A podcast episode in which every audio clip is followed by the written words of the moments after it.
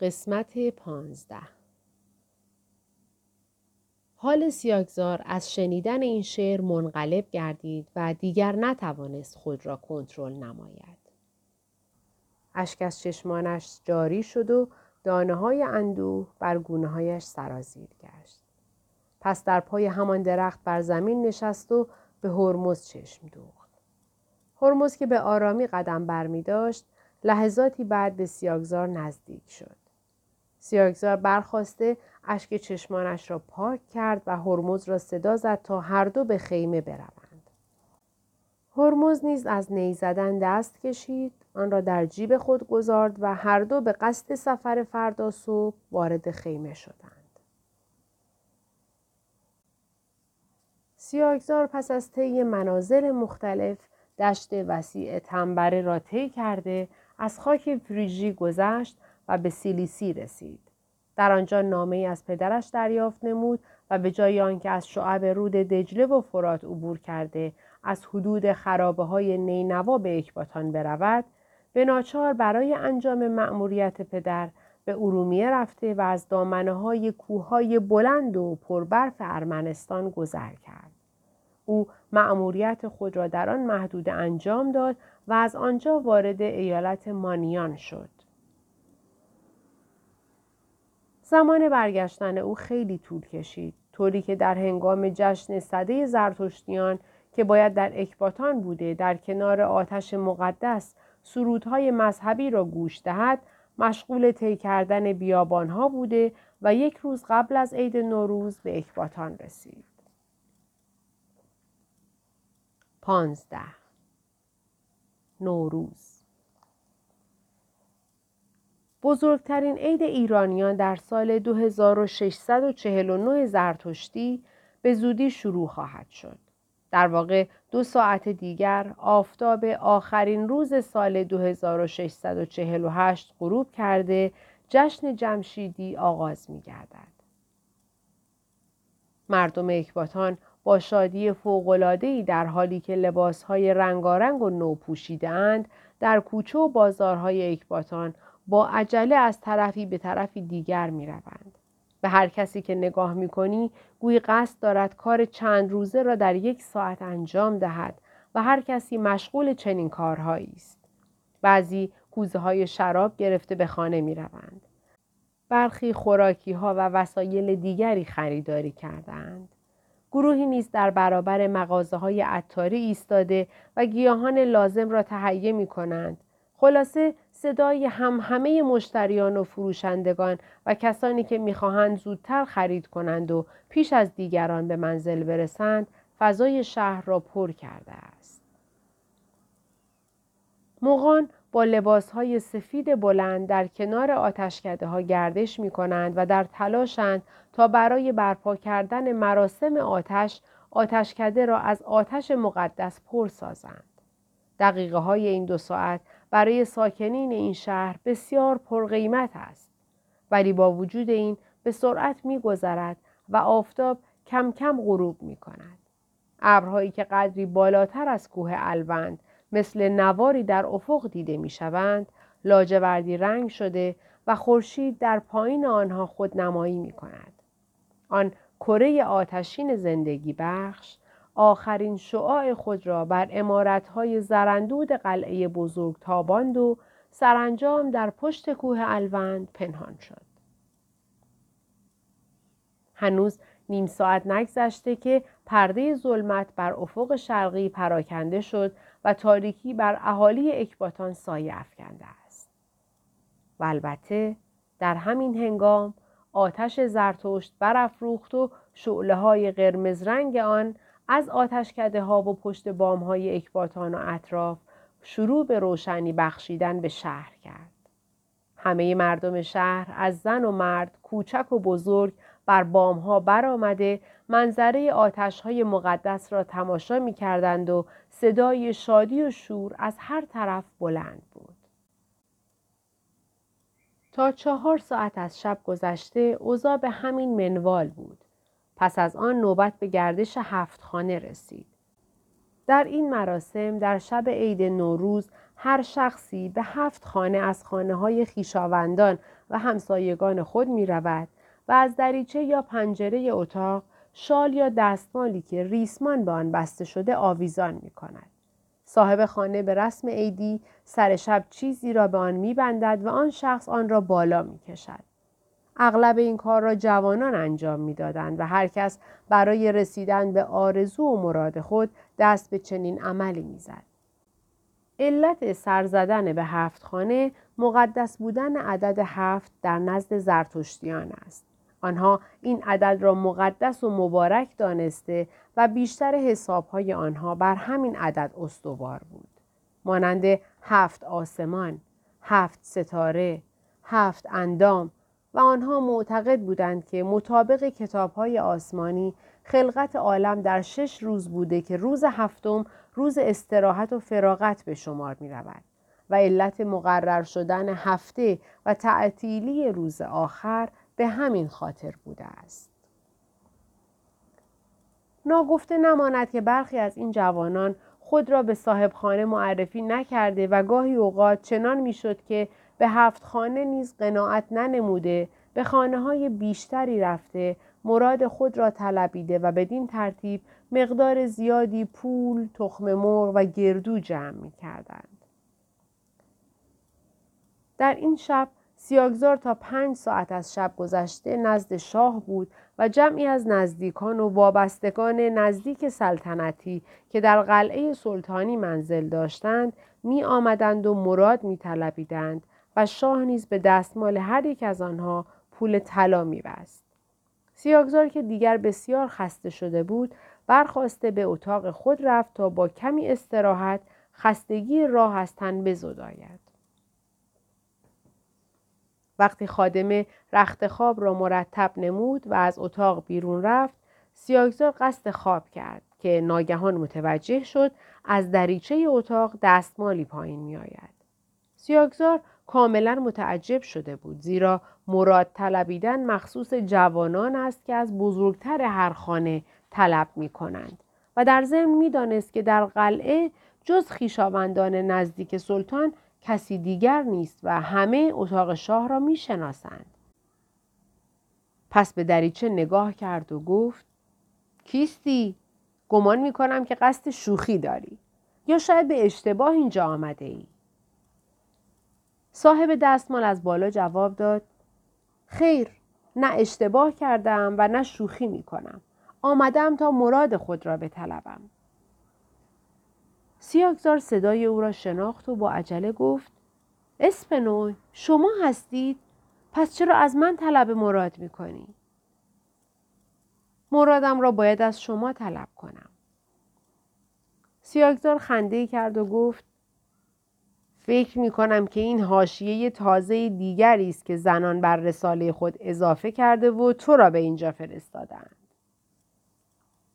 گویا خود شما هم باید خبر داشته باشید که من به متن آن رساله چندان اعتماد ندارم، چه رسد به حاشیه جدید آن. آمدن من به اینجا به منظور دیگری است که برای من اهمیت دارد. سیاگزار با شنیدن این سخن برخاسته لباس پوشید و به اسپنوی گفت: لطفاً داخل اتاق شوید. اسپنوی از پشت بام پایین آمد، داخل اتاق شد و روی کرسی روبروی سیاگزار نشست. سپس بی مقدمه گفت: من نهایت تشکر را از شما دارم که تا کنون نیز با تدبیری که کرده و در بین راه نامه‌ای برای شاه نوشتید، او را از خیال ازدواج من با دیگری منصرف کرده و مدت این امر را به تعویق انداختید. امشب نیز برای همین شرفیاب شدم تا از شما بپرسم و بدانم که در این مورد چه فکری کرده اید. مطلع شدم که بهرام و مادرش در این باره بسیار جدیت داشتند که البته نامه شما آبی بود بر آتش و به تازگی نیز بسیار محرمانه اطلاع یافتم که شاه خیال دارد شب سوم عید را شب خواستگاری رسمی من قرار داده مرا برای شما نامزد نماید. بدیهی است که اگر شما از این کار سر باز زنید، شاه برای آنکه بهرام و خانواده‌اش را نرنجاند فوراً مجلس خواستگاری مرا برای همسری با بهرام فراهم خواهد کرد. ضمن اینکه ایشان به نبودن شاهزاده مقید نخواهد بود و مراسم را به انجام میرساند. حال فکرش را بکنید که آنچه اندیشیده بودیم به کلی ویران می شود. بنابراین از شما می خواهم که فعلا اصل مطلب را رد نکنید، ولی زمان آن را به تعویق بیاندازید تا ببینیم چه پیش می آید. علت آمدن من به اینجا نیز به این خاطر است که مبادا شما در این مورد صحبتی کرده و به خیال اینکه بتوانید دل شاه را به جانب کوروش مایل سازید اصل مطلب را بیان کنید. سیاکزار که به دقت به حرفهای اسپنوی گوش سپرده بود گفت: شما از کجا می دانید که من نمی توانم دل شاه را نرم کرده و رضایت او را برای همسری شما با کوروش جلب نمایم؟ اگر از وقایعی که پس از رفتن کوروش اتفاق افتاده مطلع شوید، به این نکته پی خواهید برد که با هیچ تدبیری نمیتوان شاه را به کوروش مایل نمود. سیاکزار با تعجب پرسید: مگر چه اتفاقی افتاده است؟ وقتی شاه از رفتن کوروش به فارس خبردار شد، پسر هارباکس وزیر را کشته، گوشت کباب شده اش را به پدرش خورانید و به او گفت: این کار به جرم این است که تو کوروش را نجات داده ای. سپس میترادات را به شدت کتک زد و از تمامی دارایی‌اش محروم ساخت. اسپاکو زن میترادات را سنگسار نموده و هیچ معلوم نیست که جسد او چه شده است.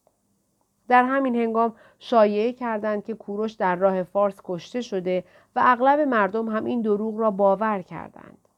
بعد از آن هم شنیدم که شاه به طور محرمانه نامه‌ای به یکی از رؤسای قبایل فارس نوشته و او را ترغیب به قتل کوروش نموده. در عوض این همکاری وعده سلطنت و حکومت فارس و ایلام را به او داده است. البته او همین نامه را نزد کوروش برده و گفته که هرگز به این نامه عمل نکرده و در خدمتگزاری به تو و خانواده هخامنش از هیچ مساعدتی کوتاهی نخواهم کرد. چنین مطلع شدم که کوروش پس از دانستن این مطلب و پی بردن به خیالات شاه، جمعی از سواران طایفه پاسارگادی را به شهر پازارگاد فرا خوانده و برای محافظت از خود نگه داشته است. سیاکزار با شنیدن این سخنان سخت به بهت فرو رفت.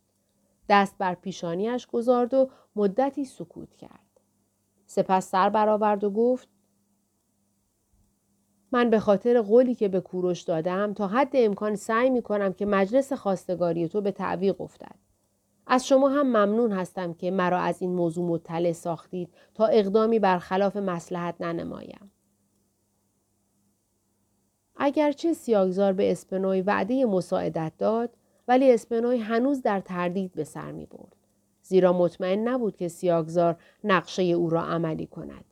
بنابراین برای آنکه متوجه شود آیا سیاکزار تدبیر دیگری دارد یا خیر، گفت: اگر اجازه بدهید از شما سؤالی دارم. بفرمایید، بپرسید. میخواستم بدانم که شما چگونه در این باره کمک میکنید؟ آیا همانطوری که من عرض کردم و یا تدبیری که خود میاندیشید رفتار خواهید کرد؟ سیاکزار باز هم به فکر فرو رفت و جوابی نداد، زیرا همه اندیشه‌اش این بود که پدرش را وادار کند تا یک ماه بعد از عید نوروز کسی را برای خواستگاری ژوپیتر به شهر سارد بفرستد و این با پیشنهاد اسپنوی منافات داشت. از طرفی دیگر هیچ تدبیر دیگری به نظر نمی رسید که با آن بتواند شاه را از خیال شوهر دادن اسپنوی به بهرام باز دارد. بنابراین دقایقی را همچنان در سکوت ماند. سپس سر بلند کرد و گفت: باید در این مورد قدری بیشتر فکر کنم. اسپنوی با شنیدن این حرف از جا برخاست و اتاق سیاکزار را ترک کرد. سیاکزار نیز لباس خوابش را پوشید و به رخت خوابش رفت. اما با وجود خستگی فراوانی که داشت، خواب به چشمش نیامد و ناخودآگاه به فکر فرو رفت. زیرا از طرفی عشق ژوپیتر حکم می‌کرد که هر طور هست باید برای مراسم خواستگاری به شهر سارد بروند و از سوی دیگر باید به قولی که به کوروش و اسپنوی داده عمل کند که این مانع آن دیگری است. سرانجام سیاوشزار به این نتیجه رسید که تا دو ماه بعد از بهار صبر کرده و پس از آن مسئله ژوپیتر را عنوان نماید. در آن هنگام نیز فقط یک ماه به تابستان مانده و شاهزاده شهریار باید تابستان به اکباتان بیاید. البته صبر خواهند کرد که مجلس خواستگاری در حضور او باشد و تا او بیاید درست زمانی فرا می رسد که به کوروش قول داده بود که تا آن هنگام از ازدواج اسپنوی جلوگیری نماید. بدیهی است تا این هنگام خود کوروش خواهد رسید. این موضوع آخرین تدبیری بود که به نظر سیاوشزار رسید. پس با آرامشی نسبی چشم بر هم نهاد و سعی کرد که به خواب برود.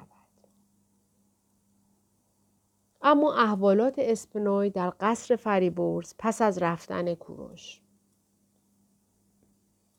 بعد از آنکه کوروش از قصر فریبرز خارج شد و به طرف اکباتان به راه افتاد، اسپنوی با نگاه‌های حسرتبار او را دنبال کرد تا جایی که معشوقش از نظرش پنهان شد. پس از رفتن او، عالم در نظر اسپنوی تیره و تار شد و فضا بر او تنگ آمد. مثل آن بود که او را در قبری گذاشتند. از شدت دلتنگی می‌خواست از اتاق بیرون آمده بر اسبش سوار شده به کوههای اطراف اکباتان بتازد و به عنوان شکار باری دیگر کوروش را در بین راه ببیند. اما زانوانش تا به حرکت نداشت و او را تا آستانه اتاقش بیشتر همراهی نکرد. پس آهی کشید و بیهوش روی زمین افتاد. تا حدود یک ساعت به همان حال روی زمین بود تا بالاخره مادرش به اتاق آمده به هوشش آورد و او را تسلی داد. او مدت‌ها نه با کسی صحبت می‌کرد، نه جایی می‌رفت و نه غذای مناسبی می‌خورد. شب و روز در اتاقش بود. معمولاً روزگار خود را با گریه سپری می‌کرد. او فهمیده بود که چه کار دشواری دارد، زیرا مشکل اصلی او پادشاه بود. البته نامه کوروش و تدبیر سیاوشزار اندکی دلتنگی او را کاهش داده بود، زیرا در وقت غصه و اندوه نامه‌های کوروش را در مقابل خود گذارده غرق کلمات و مفاهیم آنها میشد و اندکی امیدوار. او از طرف بهرام و شاه هم آسوده خاطر شده بود، زیرا میدانست که تا آمدن سیاوشزار کسی معترض مسئله خواستگاری و عروسی نخواهد شد. چند روز مانده به عید نوروز شنید که سیاوشزار شب عید وارد اکباتان خواهد شد و نیز مادرش به او خبر داد که شاه مصمم است که روز سوم عید را به عنوان مجلس خواستگاری او و سیاوشزار قرار دهد. با ورود سیاوشزار به اکباتان، اسپنوی به نزد او رفت و خواهش تازه‌ای از او کرد. اما سیاوشزار جواب قاطع و مشخصی به او نداده. بنابراین اسپنوی با نگرانی اتاق سیاوشزار را ترک کرد. وقتی اسپنوی اتاق سیاوشزار را با خاطری مشوش و خیالاتی پریشان ترک گفت، حدوداً یک ساعت از نیمه شب گذشته و مردم از گردش شب عید فارغ شده، هر کس در منزل خود به خواب رفته بود. درست همان هنگام بود که اسپنوی از پله‌های کناری اتاق سیاوشزار به پشت بام رفت تا از آنجا از پله‌های حیات دیگری که اتاقش در آن بود پایین بیاید. زیرا در اصلی بسته و دربان به خواب رفته بود. وقتی به پشت بام رسید، هیچ کس را آنجا ندید. سکوت همه شهر را فرا گرفته، هوا صاف و لطیف بود. نسیم ملایمی در حال وزیدن بود. عطر بهاری استشمام میشد و ستارگان درخششی غریب داشتند. اسپنوی که آنجا را خلوت دید، قدری ایستاد و مشغول تماشای ستارگان شد. ستارگانی که نور سفیدشان از دور چون نقطه‌ای به نظر می رسید و به خاطر تلالوشان مانند کسی بودند که چشمک می زنند. مدتی نگذشته بود که ماه با سلس روشناییش از افق نمایان شد و روشنایی ضعیفش به کوه الوند و عمارت‌های اکباتان تابیدن گرفت. اسپنوی شبی را که در باغ فریبرز و در سر چمن با کوروش ملاقات نمود به خاطر آورد و این یادآوری او را از تماشای مناظر زیبای طبیعت باز داشت و غرق دریای اندیشه عشق و یاد معشوق نمود. همین خیالات شب او را به نزدیک صبح رساند و خواب را از چشمانش دور ساخت تا بالاخره نسیمی که لطافت و روح افزاییش صبح را بشارت می دهد وزیدن گرفت و کسالت و بیخوابی را از وجود اسپنای دور ساخت. او نسیم صبحگاهی را مخاطب ساخت و گفت: ای نسیم سحر، آرامگه یار کجاست؟ ای نسیم صبح، آیا از بناها و خانه‌های شهر پازارگاد عبور کرده و به در و دیوار آن وزیده ای؟ آری، بوی خوش و گوارای تنفس تو بزرگترین گواه است که تو از شهر معشوق من عبور کرده و از دیار یار گذشته ای. ای نسیم، خوشا به حال تو باد که چون من پایبند این خاک نیستی و به آزادگی به هر طرف میوزی و به هر دیار میروی. به هر حال اسپنوی آن شب را به خوابگاه خود نرفت تا هوا کاملا روشن شد و مردم برای تقدیس آفتاب به پشت بام ها آمدند و آفتاب روز نوروز از مشرق طالع گردید. مردم اکباتان با لباسهای نو و زیبا تصمیم دید و بازدید و گردش عید را داشتند. این شهر بزرگ یک پارچه شادی و نشاط شده، در کوچه ها و خانه ها هر کس به دیگری می رسید با احوال پرسی و تبریک عید به استقبال و میهمان نوازی می پرداخت. در هر خانه به قدر توانایی صاحب خانه شیرینی ها و شربت های مختلف برای میهمانان تهیه شده و عطرها و بخورات گوناگون از آنجا متصاعد می شد. صدای آواز و سرودهای مذهبی از کوچه ها و خانه ها به گوش می رسید. سه ساعت از آفتاب گذشته و زمان آن است که همه امرا و سرکردگان برای مراسم سلام به حضور شاه بروند. شاه در اتاق بزرگی که در حیات اول قلعه شاهی است، روی تخت خود نشسته بر متکایی تکیه داده. هفت مجمر به هفت رنگ متفاوت و پر از آتش در وسط اتاق گذاشته شده است. در اطراف این مجمرها انواع بخورات در ظروف طلایی چیده و ظروف مخصوص هفت سین در نزدیکی شاه نهاده شده است. سرانجام شاه به امرا و سرداران لشکری و کشوری که در صحن خانه منتظر بودند اجازه ورود داد. همه آنها وارد اتاق شده مراسم تعظیم به عمل آوردند. پس از کسب اجازه بر زمین نشستند. یکی از آنها برخاسته به تدخین بخور مشغول شده، اتاق معطر گردید و سرود مذهبی آغاز شد. مغان همه با آهنگ خوش آوازی طرب‌انگیز خواندند و سرود شادی سر دادند. در فضای اتاق و خیالات اهل مجلس روحانیتی پدید آمد که گویی به احترام این روز مقدس همه لشکریان خدایان در مجلس حاضر شده و بار گناهان سالیانه را از دوش اهل مجلس بر می دارند. سیاگزار نیز در این مجلس حضور یافته، روبروی پدرش ایستاد و به سرود مغان گوش سپرد. پس از پایان سرود و مراسم مذهبی پیشخدمت‌ها وارد شده، شیرینی و شربت آوردند و به اهل مجلس دادند. از آن به بعد مجلس عمومی شد و از محترمین هر طبقه تعدادی برای تبریک عید وارد مجلس شاه شدند. این مراسم تا نزدیک غروب ادامه یافت و به احترام این روز زندانیان از حبس آزاد شده و هر یک از سپاهیانی که خدمتی کرده بودند پاداشی در خور از طرف شاه دریافت نمود. وقتی مجلس به پایان رسید، شاه رو به سیاگزار کرد و گفت: بگو بدانم که در این سفر طولانی چه کرده ای؟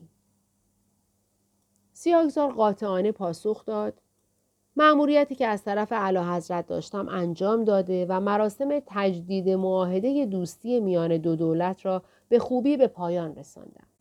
این صورت معاهده است که تقدیم خاک پای مبارک می دارم که خود کرزوس و وزرای او امضا کردند.